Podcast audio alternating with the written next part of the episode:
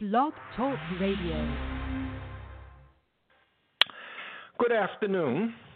This is Dr. Simon uh, here in Florida, where we're now having uh, one of our afternoon thunderstorms. So I hope I can stay on the air because I hope we won't lose our electricity.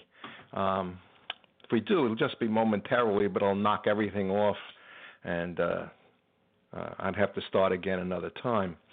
In any event, uh, the story today I would talk I want to talk about are the stories we kill and die for, religious and political.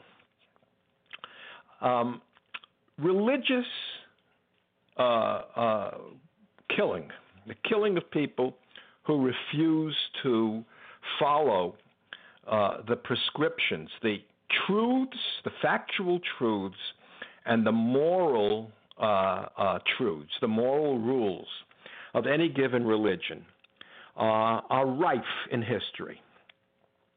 Um, the Middle Ages are filled with horror uh, between the Catholics and the Protestant sect that that cre- was created uh, during the Reformation.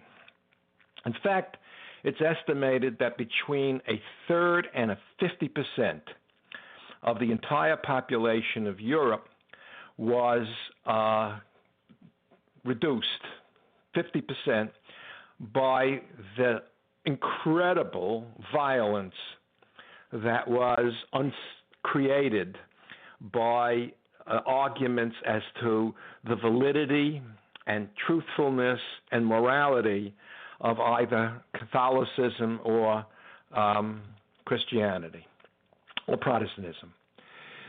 The battle that is now ongoing between various Muslim sects and between uh, the West, with its uh, basically Christian theology, um, is horrendous. The death toll is very, very high.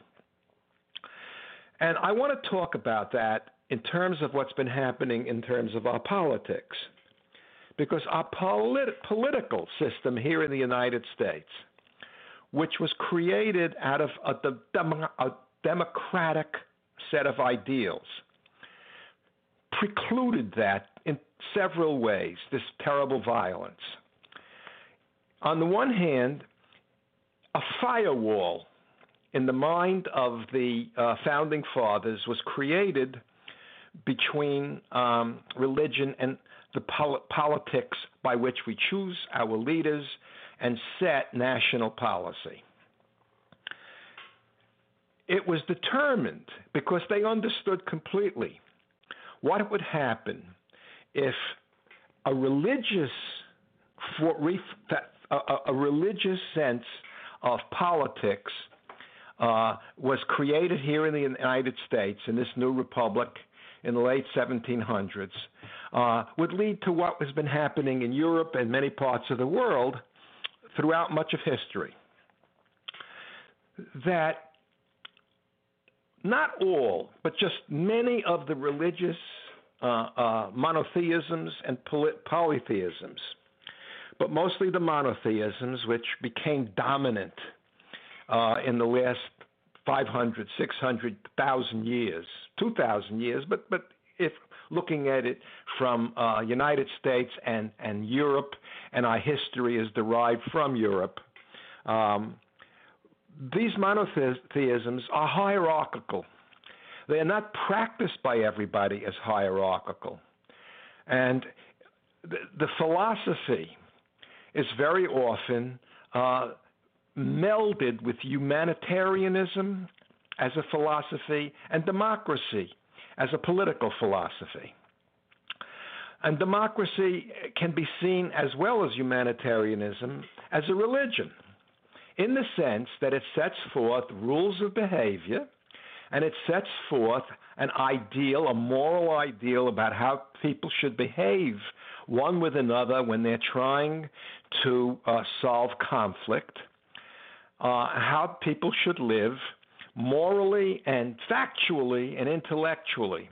And that is, you have any religion you want, you can practice what you want in your home. Um, but the political system has to be one in which people are respected and seen as human beings uh, in a non hierarchical system.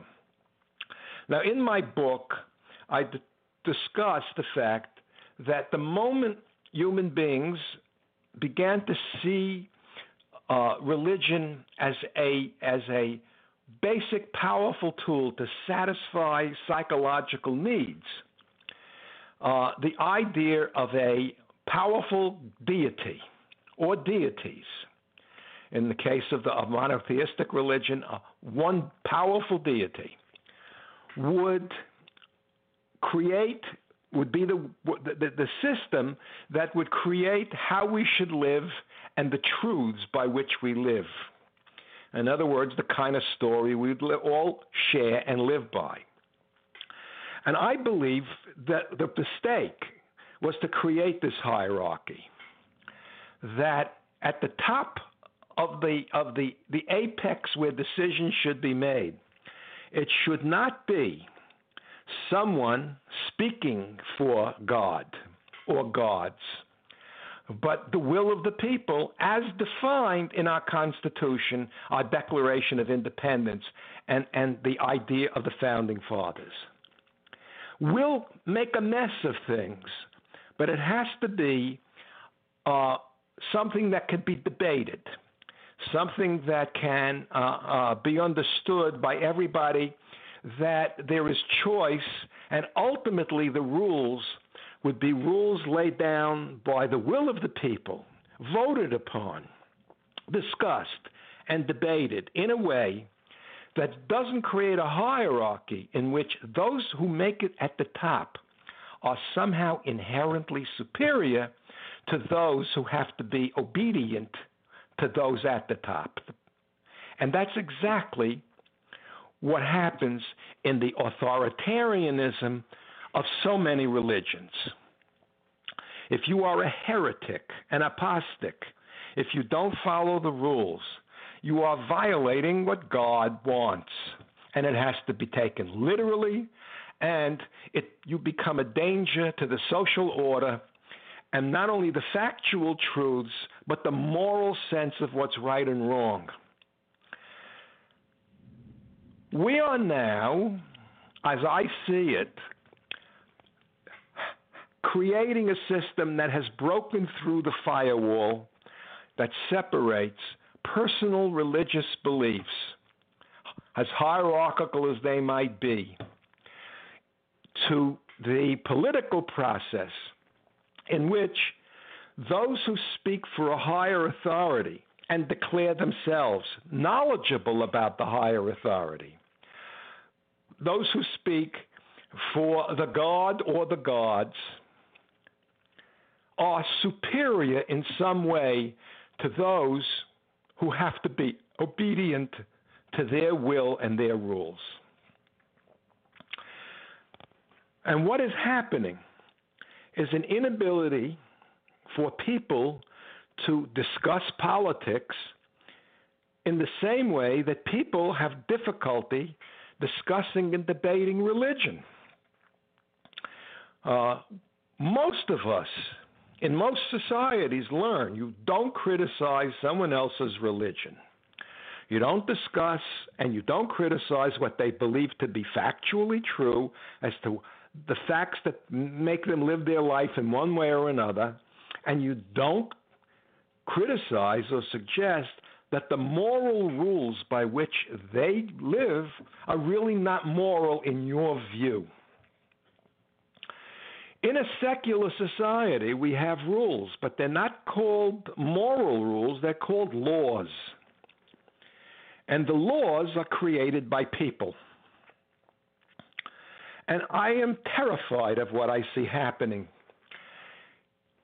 Part of the breakthrough, as I fear it, and I fear it for many personal reasons, is the, the rise of a kind of a Nazi right wing. It's not that the extreme left isn't also obnoxious in some of the hierarchical ways in which they present their ideas. but the real violence is being perpetrated by individuals whose ideas run parallel to many of the ideas that were created by Hitler about a master race and about individuals being Übermensch, that is, higher human over Untermensch. The people who seem to be carrying out the majority of the violence are still operating at an individual level. Uh, the shooter in Dayton, for example, had a whole Nazi like screed that he published uh, uh, before he carried out his violence.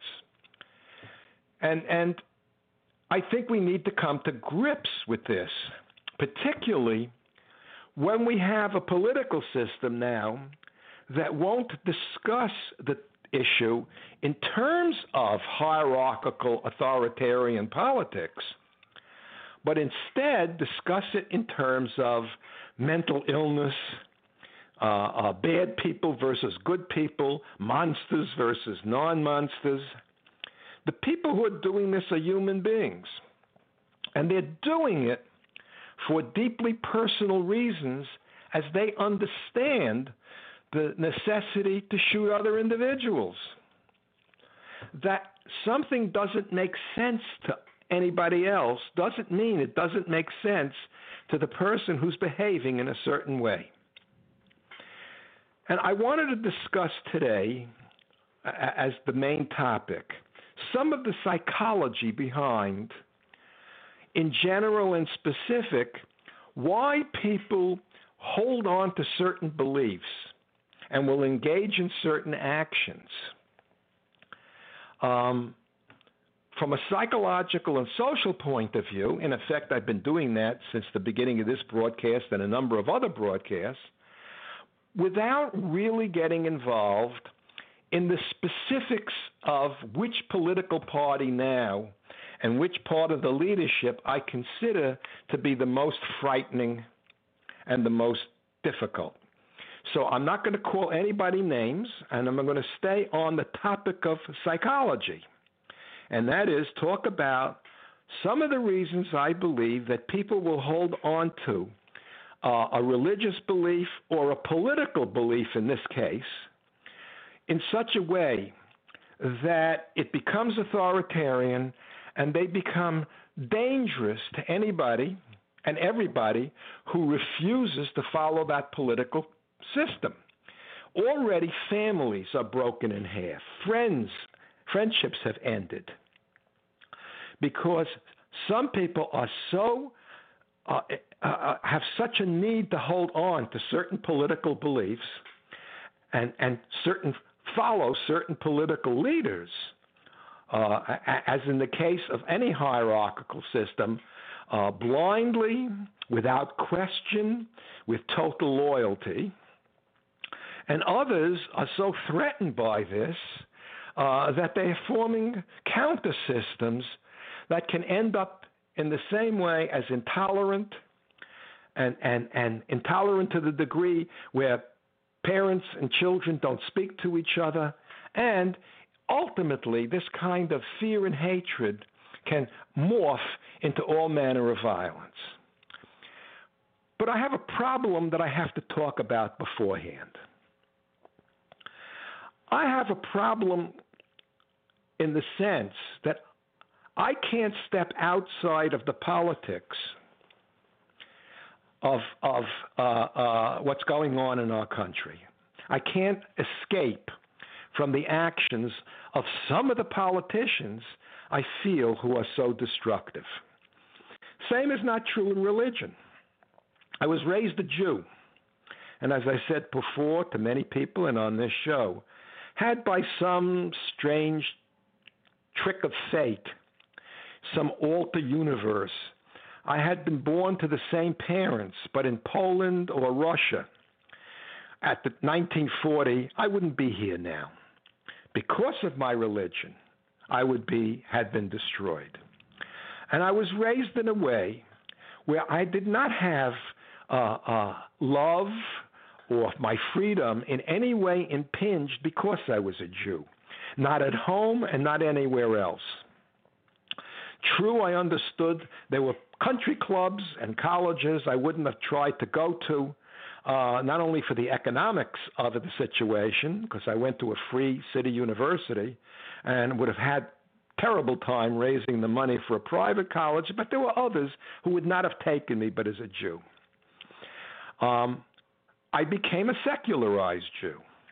I don't follow any particular creed except my religion being culturally Jewish, but humanistic, people first, before gods or the gods, and democracy. The way in which we should organize our lives is through the principles of a democracy. All human beings are equal and have the same rights as all other human beings under the law, under God, under anything else that you want to, uh, uh, other system, anything else. All right? So I can't escape that.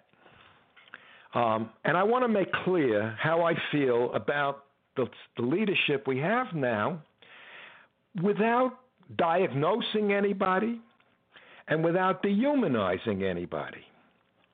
So I'm just going to spend a few moments on a picture that I absolutely can't get out of my mind. And that was in in the. Uh, let me see if I can find the picture. It was in an article in the New York Times, uh, written by Maureen Dowd, uh, and it was called "Trump's Pile of Rubble." And this picture shows a happy president and a happy first lady. And they're standing between two other people, and Melania, the first lady, is holding a baby. The president and the first lady are smiling, and the president seems very happy and very proud. Not clear what he's happy and proud about, but he's giving a thumbs up. The baby that they're holding, that neither are looking at, that they're holding in a happy state, has just been orphaned by the young man who killed their parents because, according to his creed, they were dark skinned. And they died rolling on top of their baby because the love they had for that child was greater than their need to continue living without him or her. I'm not even sure. I'll say him. Okay? This baby is now an orphan. I think that the two people on the flanking the president and first lady are relatives and hopefully they will take it upon themselves to find or to take this baby into their life. But will they be able to love it to the same way that the parents who died protecting him love him? Because that kind of love says, You are more important to me than my own needs, even my own need to stay alive. This baby's life has been irrevocably changed and my feeling deep in my heart not in any way made better. What are these two people happy about? Why does it look like they're mugging for a photographic opportunity, a photo op, and the baby is nothing but a prop? What is the psychology of that? Hmm? I'm revulsed by it. But I'm not talking about anything other. I'm not calling names. I'm trying to understand two people, particularly one, who sets the policy, who has to be responsible for the upholding of democracy, who seems not to be aware that this baby is a tragic figure and that he's part of a massive tragedy that grows out of a kind of politics that is now taking over this country. I say no more about it. Anybody who hears this, you have to conclude on your own. What is the psychology of this man and this woman mugging up a shot with a tragic figure whose life will be unaltered, for, altered forever and ever by the death of the two people who are willing to die for him. So, a little psychology now. Why do people hold on to these beliefs and follow leaders who only wish for hierarchy, who dehumanize others? What is it that we can understand it? And I'm not diagnosing and I'm not calling names. I just want to use my basic understanding of psychological principles. When religion became powerful, it promised that if you were obedient and loyal to the God, as that God's will was interpreted by a human being, a human being who interpreted that will uh, when that began to happen, it solved certain problems, or it created a belief in the solution of those problems. There would be justice, there would be fairness, love would be on the planet. But most important, that if you were obedient to the will of the God whose ideas are interpreted by another human being, you must be obedient. You must believe what he tells you to believe. He must and, and, and the hierarchy around him, and you must behave and believe in the morality, the right and wrong as it's prescribed by that individual in the name of God. You will beat death. You will have a place called heaven. If you are disobedient, you will go to hell. I was in Europe some years ago, had a wonderful tour that took us into the Sistine Chapel, whose incredible ceiling, the work of art that was uh, created by Michelangelo,